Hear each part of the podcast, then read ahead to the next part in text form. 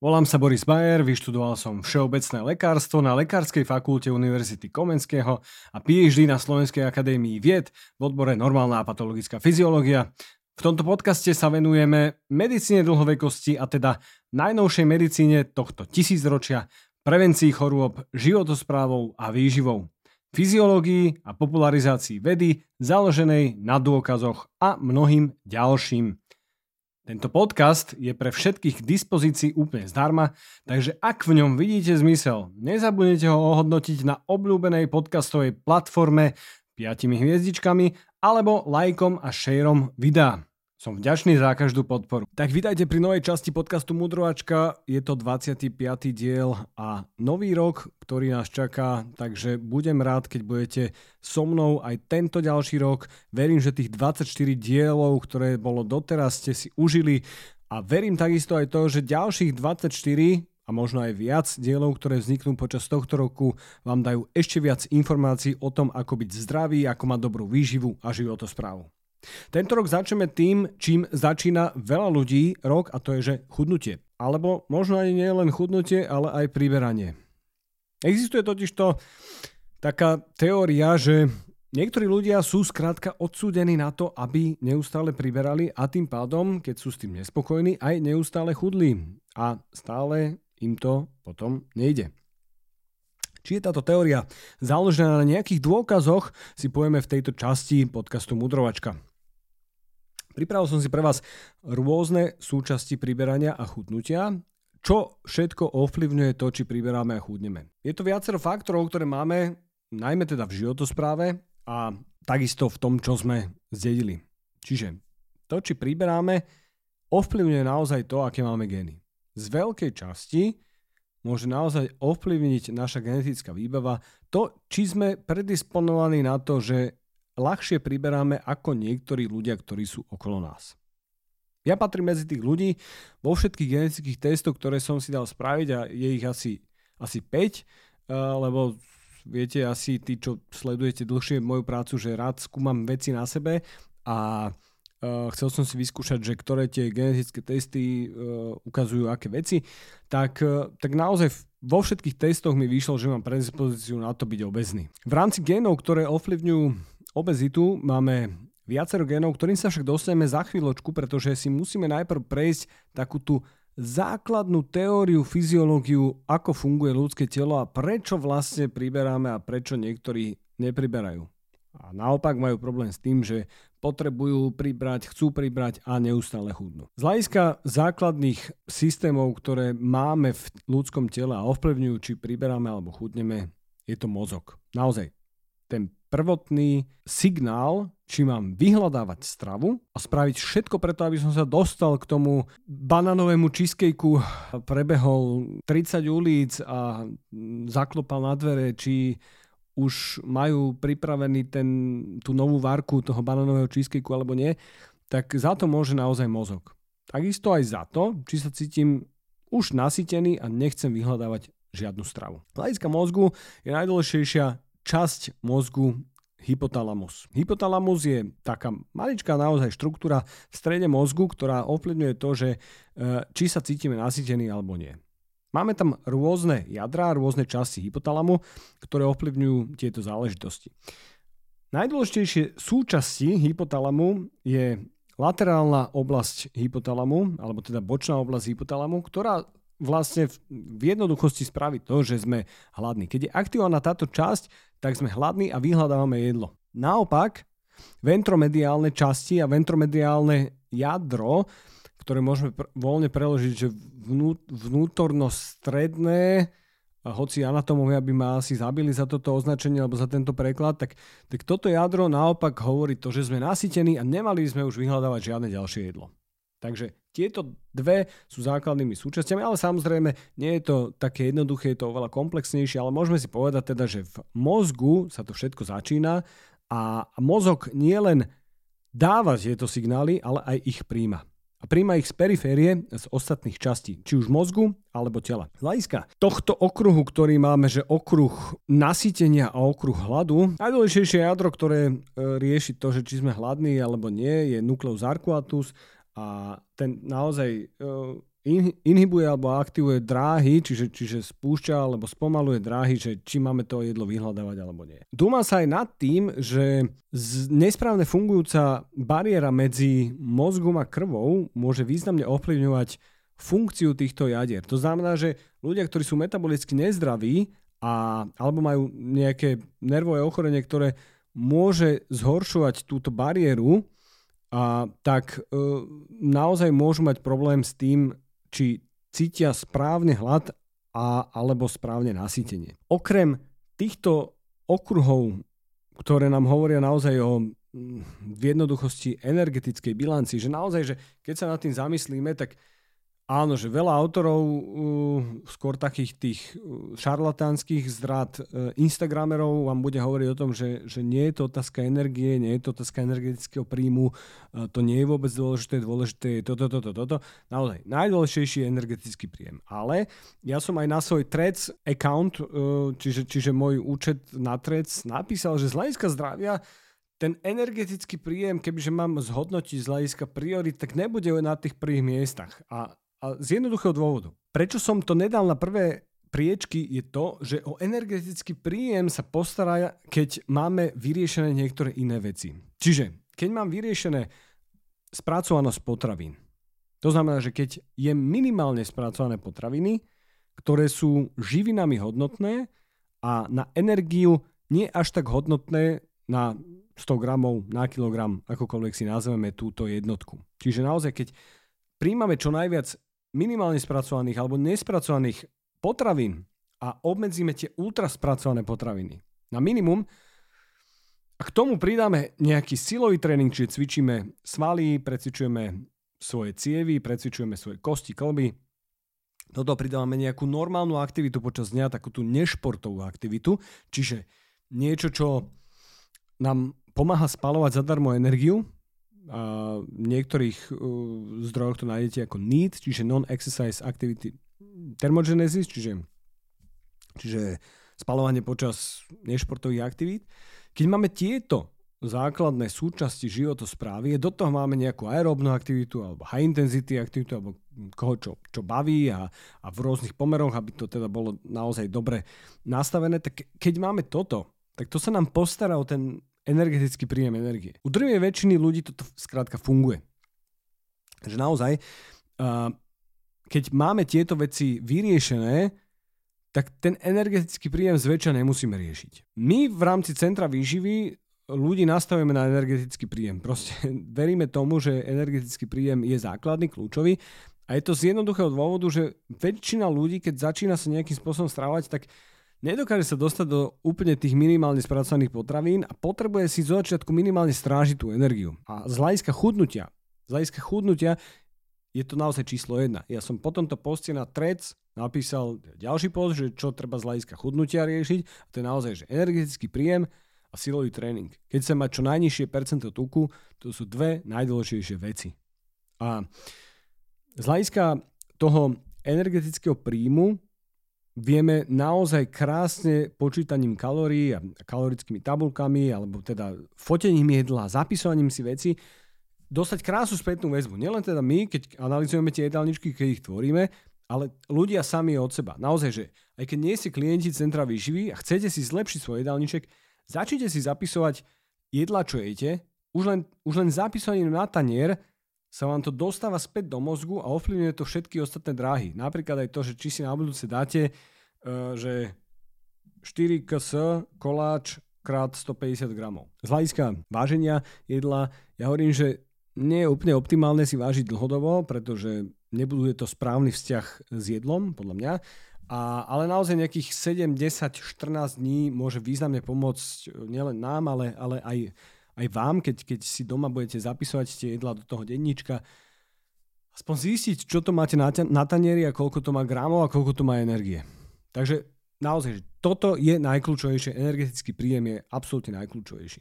Čiže áno, že uh, tie ultraspracované potraviny majú veľa energie na, na málo gramov, nie sme z toho takí nasýtení a, a v skutočnosti to ovplyvňuje tým pádom aj naše, naše hormóny, ktoré ovplyvňujú to, či priberáme alebo chudneme. A tu sa dostávame ku ďalším súčastiam toho, či chudneme, alebo že prečo chudneme a prečo priberáme, to je okruh odmeňovania sa.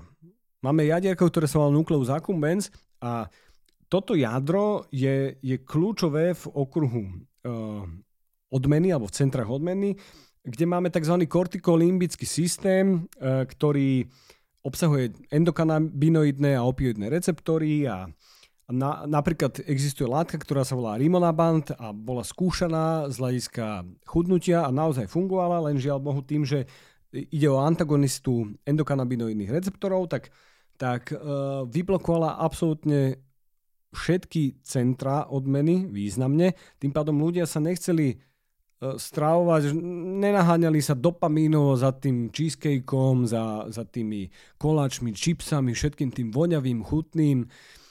A, ale nenahanili sa za ničím. Keď si pamätáte na zóny dlhovekosti, ktoré sme preberali minulý rok, tam existuje tzv.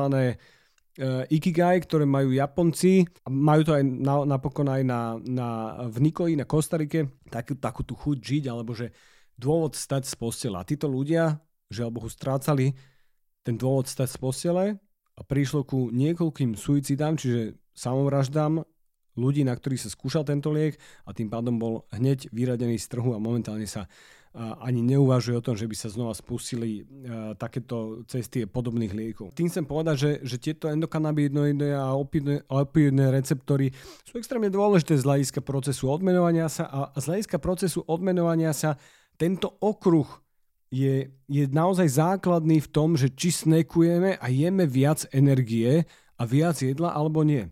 Jednoduchosti Lorenz a spol v roku 2012 používali MRI na ľuďoch, a, ktorým sa, kde zistili, že, že tým ľuďom, ktorým sa aktivovali tieto centra, uh, potom ako sa hovorilo o jedle viac ako niektorým ostatným, tak tí ľudia viac snekovali a príjmali viac kalórií a priberali. Čiže vedeli krásne podľa aktivácia týchto centier odmeňovania sa Uh, odhadnúť, aký bude BMI toho človeka a respektíve BMI nie je podľa mňa až taký dobrý marker, ale určite aj percento tuku. Tieto centra odmeny a, a centra okruhy nasýtenia sú významne ovplyvnené rôznymi živinami. Napríklad cukrom. Niektorí ľudia si myslia, že, že cukor to bude iba zhoršovať. Nie je to pravda. My vieme, že napríklad glukóza spôsobuje spätnú väzbu, že sa cítime nasýtení po jedle. Fruktoza v tých e, štúdiách, ktoré máme, až tak významne nie. Niektoré štúdie hovoria práve naopak. A je to späté podľa všetkého s glykemickým indexom a tým, že e, tá molekula nevie tak nefunguje taký cez tie receptory ako glukoza. Tí, čo čítali moju knižku Medicína výživy jedla, jedna, tí, čo čítali moju knižku Medicína výživy 1, vedia e, zhruba o tom, že aký je rozdiel medzi glukózou a fruktózou, ale teda glukóza spôsobuje trošku lepšie nasytenie. Keď je nejaký glukózovo-fruktozový sirup alebo sacharóza, čiže klasický cukor, tak tam je to cca neutrálne z hľadiska toho, že ani to nenasytí, ani to nespôsobuje nejaký e, významný hlad, čiže sú to žiaľ Bohu kalórie zadarmo, ktoré dostávame do jedla, tým pádom to môže na tých miskách váh spôsobovať to, že z dlhodobého hľadiska priberáme, pretože tekuté kalórie sú uh, také plíživé, sú zdarma, často sú to naozaj, že, že kilogramy, desiatky kilogramov cukru uh, prijatých a, a tisícky, desať tisícky kalórií uh, za rok zbytočne. No a z hľadiska ostatných látok, ktoré ovplyvňujú tieto centra, tak samozrejme aj tuky, nasýtené masné kyseliny, aj nenasýtené masné kyseliny, uh, aminokyseliny. Uh, viac menej všetko, keď keď zistí naše telo, že dostali sme nejakú energiu cez stravací trakt, tak, tak to utlmí uh, nejakým spôsobom tie centra hladu. Musím ale povedať jednu dôležitú vec a deje sa to u metabolicky zdravého človeka. A o tom som písal aj v mojej prvej knihe a naozaj u obezných ľudí sú tieto okolnosti, odpovede hormónov, odpovede týchto centier Skrátka, nefunguje to tak, ako u metabolicky zdravého človeka. Je tam tzv. metabolická dysregulácia, čiže naozaj ten, to telo proste funguje ináč, takisto aj funguje trošku ináč z hľadiska spalovania. My o tom máme naozaj data. Naozaj u obezných nefunguje tak dobre e, odpoveď hormónov, nefunguje tak dobre odpoveď týchto okruhov odmeňovania sa, okruhov nasytenia a, a to telo nefunguje optimálne Často kebyže človek, ktorý trpí obezitou, chce počúvať svoje telo, tak ho bude počúvať takým spôsobom, že bude priberať ďalej. Takže naozaj tieto veci vedia významne ovplyvniť, e, že či človek priberá alebo chudne. Teraz popri živinách, ktoré ovplyvňujú, či priberáme alebo chudneme, máme aj hormóny. Máme hormóny, ktoré sú hormóny hladu a ktoré sú hormóny nasýtenia. Veľa ľudí si myslí, že inzulín je hormón hladu, ale v skutočnosti inzulín je hormón nasýtenia. U zdravého človeka, keď sa spustí vytváranie a vyplávanie inzulínu. Tak to stlmí centra, naozaj ten inzulín sa dostáva aj do mozgu, do toho hypotalamu a, a vie sa tam napojiť a významne ovplyvniť centra hladu a tým pádom stlmiť hlad. A povedať telu, že sme nasytení, nejakú dobu nepotrebujeme nič. U obezných, u ľudí s cukrovkou a týchto kombináciách, čiže keď je niekto aj obezný a má cukrovku, to nefunguje až tak dobre. Čiže toto je prvá vec, ktorá nefunguje dobre. Inzulín a inzulínová senzitivita. Ďalší hormón, ktorý je dôležitý pre pocit nasytenia je leptín. Leptín je tvorený v tukovom tkanive a takisto potom, ako sa najeme, sa vyplavuje a cítime sa nasytení. Existuje tzv. leptínová rezistencia, ktorá takisto môže významne ovplyvniť, ako, ako podobne ako inzulínová rezistencia, aj to, či sme dostatočne nasýtený, alebo nie, naopak, že stále sme ešte hladní a stále chceme snekovať a stále chceme uh, dojazdiť to jedlo a dokončiť ho a potom v skutočnosti dlhodobo priberať. Čiže inzulín a leptín sú hormóny nasýtenia. Ďalší hormón, ktorý je významný, je GLP-1. Je to tzv. glucagon-like peptid. A je tvorený v trávacom trakte a my poznáme GLP-1 agonisti, alebo agonistov, ktorí, eh, ktoré sa hojne predpisujú. Eh, je to vynikajúci liek pre cukrovkárov, najmä pre cukrovkárov a pre obezných z tých vyšších stupňov obezity. Nie pre tých, ktorí chcú posledných 5-10 kilečiek schudnúť na dovolenku a mať pekné fotky. Naozaj, tieto lieky patria pre metabolicky nezdravých ľudí. V dnešnej dobe sa premnožil najmä v Amerike, ale už to je aj u nás. E, že ľudia si predpisujú GLP na agonisti, a agonistov halabala, nechávajú si to naozaj e, od všelijakých kamošov zohnať kade tade a môže to mať významné problémy. Významné problémy z toho dôvodu, že, že ako to v skutočnosti aj funguje, že aký je ten, ten proces, prečo to funguje. Pretože GLP-1 agonisti jednak zlepšujú inzulínovú senzitivitu, zlepšujú prácu inzulínu naozaj, že zlepší sa toto, preto sa to predpisuje pre cukrovkárov, ale spomalujú naozaj vyprázdňovanie žalúdka významným spôsobom. Čiže sa cítite oveľa viac nasýtený, menej hladný, menej to zjete, zjete menej kalórií. To je ten význam, prečo sa predpisujú tieto lieky. Ak ľudia nezmenia svoju životosprávu, svoje rozmýšľanie na jedlom, svoj vnútorný svet, vonkajší svet, hej, ten vnútorný svet je to, že, že ja zmením svoje vnímanie jedla, že nie je to iba odmena nejaká, ale má ma to vyživiť, má mi to pomôcť žiť dlhodobý a, a kvalitný život a preto musím tie rozhodnutia robiť cez mozog, nielen cez, cez uh, tie, tie naozaj staré centra uh, ľudobské, tak, tak naozaj vieme, vieme krásne uh, ovplyvniť to, čo jeme, koľko zjeme energie a, a to je naozaj ten vnútorný svet, že že vedieť zmeniť sám seba a, a zmeniť moje vnímanie jedla, životospravy čokoľvek. Potom ten vonkajší svet, čo je, že, či žijeme v obezitogénnom prostredí, je napríklad počas sviatkov teraz máme všade uh, tie, tie spracované jedlá, vysokotukové, vysokocukrové jedlá, voňavé jedlá, že, že, že žijeme v prostredí, kde sa skôr menej pohybuje, viac sa kúka telka a, a toto je obezitogénne prostredie. To robí to, že sa menej hýbeme, menej spalujeme, a viacej zjeme kalórií, že priberáme. A, a keď toto všetko majú tí ľudia vyriešené, tak uh, vtedy vie dlhodobo človek uh, udržať svoju hmotnosť, tak ako sa to stalo mne. Naozaj, že aj cez to, ako som povedal, že, že gény obezity, ja mám prakticky všetky uh, zlé varianty, ktoré existujú, no všetky nie, je to zhruba 80%. Tých variant, ktoré sú tie najdôležitejšie, ktoré si za chvíľku spomenieme, tak, tak z tých akože naozaj 80%. Aj cez to dokážem byť dlhodobo chudý, pretože som zmenil svoj vnútorný svet a aj svoj vonkajší svet. Že ľudia rešpektujú môj spôsob životosprávy a takisto ja som sa naučil rozmýšľať úplne iným spôsobom nad jedlom. A teraz ľudia, ktorí si začali predpisovať Ozempik a Vegovi a Monjaro a, a, a proste na to, aby schudli 50 kg, nezmenia toto nastavenie a nezmenia ten vonkajší svet, tak oni budú chudnúť dokedy budú užívať tieto lieky. Keď to prestanú užívať, tak dovolím si povedať, že tá hmotnosť sa im vráti naspäť a okrem toho si zvyšuje aj riziko neželúcich účinkov, pretože naozaj tým, že sa spomaluje vypratávanie toho žalúdka, tak môže, môže nastať paréza tráviaceho traktu, ktorá môže byť až život ohrozujúca. Väčšinou sa to nedieje, ale môže byť až život ohrozujúca, e, pretože sa vám skrátka zastaví trávenie a to, to nie je v poriadku.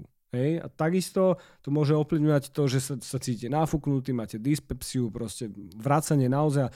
To sú všetko nežadúce účinky, ktoré nie sú jednoduché a, a neboli by späté s vašim chudnutím vtedy, ak by ste zmenili prioritne iné veci ako iba nasadzovanie liekov alebo rôznych doplnkov výživy. Dobre, takže ale vrátim sa späť eh, k tým hormónov, čiže inzulín, leptín, GLP-1 rozhodne sú hormóny, ktoré nám zvyšujú nasytenie, tým pádom eh, naozaj nie sú to hormóny hladu. Z hormónov hladu je asi najdôležitejší grelín. Grelín je hormón, ktorý sa vytvára v žalúdku, ale aj v niektorých iných častiach tela a aj trávaceho traktu a spôsobuje to, a najmä nalačno sa začne vyplavovať a v priebehu dňa sa začne vyplavovať trošku viac, keď nejeme optimálne množstvo energie počas celého dňa, k čomu sa za chvíľku vrátime.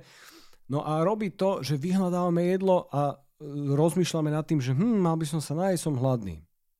Keď sa najeme, utlmí sa tvorba grelínu, zle, zlepší sa metabolický stav z hľadiska toho, že sa, že sa uh, vyplaví leptín a inzulín a, a skrátka sme najedení a, a dostávame sa do toho stavu, že, že nepotrebujeme príjmať energiu, či z hľadiska chudnutia je to oveľa lepší metabolický stav.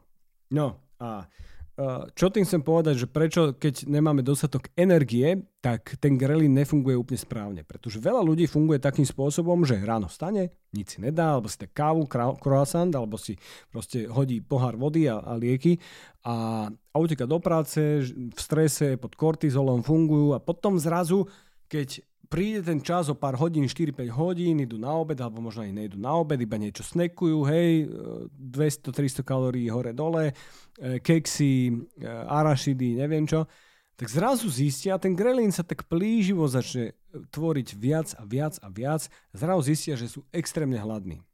A pod týmto stavom často ľudia nevedia rozmýšľať a robiť také, že logické voľby, že naozaj idem, dám si kopec zeleniny, dám si nejakú rozumnú prílohu, dám si nejaké meso, dám si nejaké strukoviny, whatever. Čiže naozaj vtedy často sa dostávame do toho stavu, že začneme jesť hlúposti, dáme si niečo, čo je kalorické, čo nám naozaj spraví to, že, že nasytí nás, odmeníme sa z toho, že máme ťažký deň v práci za sebou a, a ideme ďalej. To často sa deje, keď ľudia prídu domov z práce, už sú v takom tom, v tom svojom vlastnom prostredí, mimo stresu, cítia sa bezpečne a idú sa odmeniť za ten deň. A často zjedia 2000-2500 kalórií na jednu šupu, alebo pojedajú potom počas celého večera, až kým nepôjdu spať.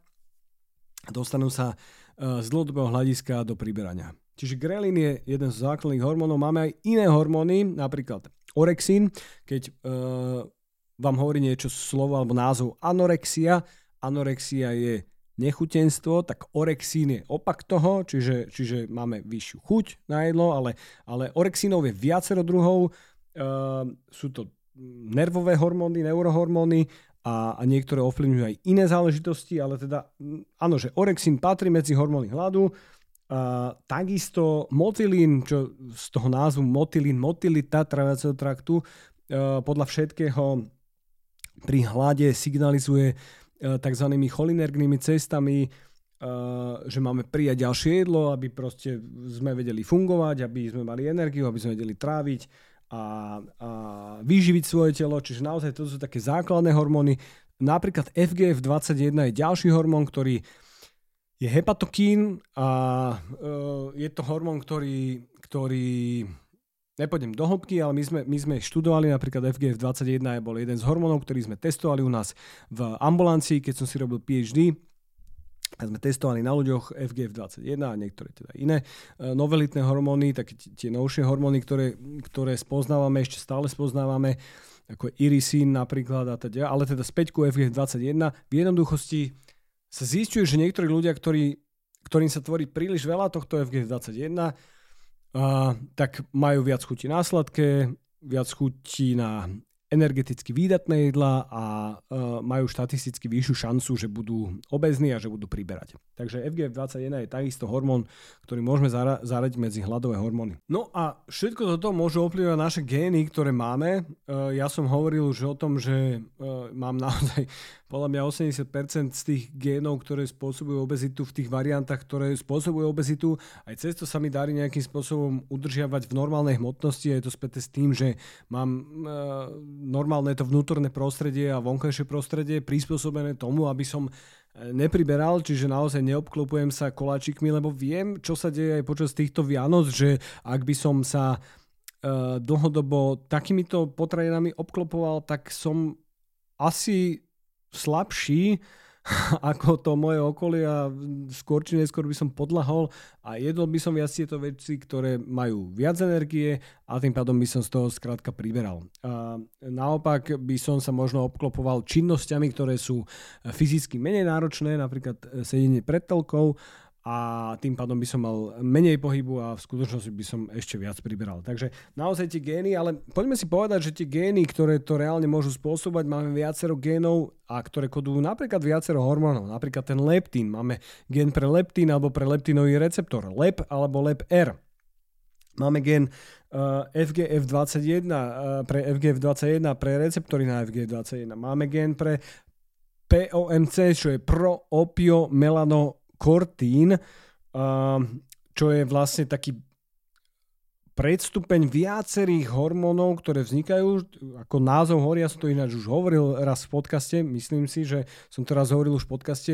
Pro opio melanokortín znamená, že pro opio, čo sú opioidy, endorfíny, enkefaliny, dinorfíny, uh, melano, čiže, čiže to sú melanocit, melanocit stimulujúce hormóny, opio melano kortín. Kortín je kortizol a hlavne teda hormón energie a stresu a teda kortikoidná cesta a, no a tým pádom to e, robí viacero rôznych ciest hormónov, ktoré majú rôzne, e, rôzne vplyvy na telo.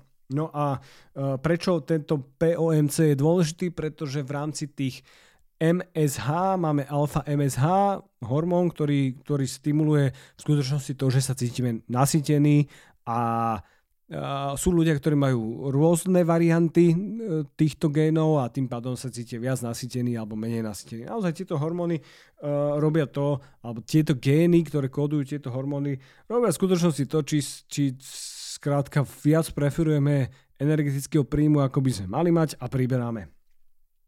Uh, potom máme FTO, gen, ktorý e, je významne spätý s priberaním tuku, obezitou a preferenciou vysokokalorických jedál. Máme PPAR gen a ADIPOQ gen, ktoré kodujú rôzne iné štruktúry a látky. E, okrem týchto vecí máme naozaj hormóny, ktoré e, sú produkované v tom tukovom tkanive samotnom, čiže naozaj tukové tkanivo je endokrinne aktívne a tvoria sa v ňom rôzne hormóny, ktoré často, najmä v tom viscerálnom tuku, tuku ktorý je e, endokrinne aktívnejší ako t- ten podkožný tuk, ten, ten organový tuk teda, to je ten viscerálny tuk, a, a tvoria sa tam látky, ktoré môžu zhoršovať krvný tlak, zhoršovať inzulínovú e, rezistenciu a, a preferenciu jedla, že máme nižší, e, nižšie nasytenie potom, ako sa najmä. Takže naozaj preto ľudia, ktorí trpia obezitou, je to, je to vážny problém, nie je to iba otázka toho, že čo chcú, čo nechcú, ale naozaj to telo im často hovorí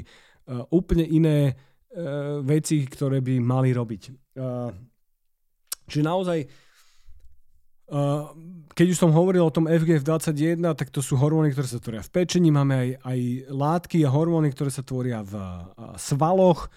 A, a, a toto všetko môže významne ovplyvňovať ten metabolický stav tela. A v skutočnosti je to pomerne zatiaľ jednoduché, nazvime to, že jednoduché, a, že, že ľudia, ktorí začnú cvičiť, opäť sa k tomu vraciame, ale opäť je to tak, ľudia, ktorí začnú cvičiť, majú často lepšie vyjadrenie týchto génov vo svojom tele, majú lepšiu funkciu hormónov vo svojom tele, ktoré spôsobujú nasytenie a komplikujú tým cvičením život hormónom a látok, ktoré spôsobujú to, že človek je hladný.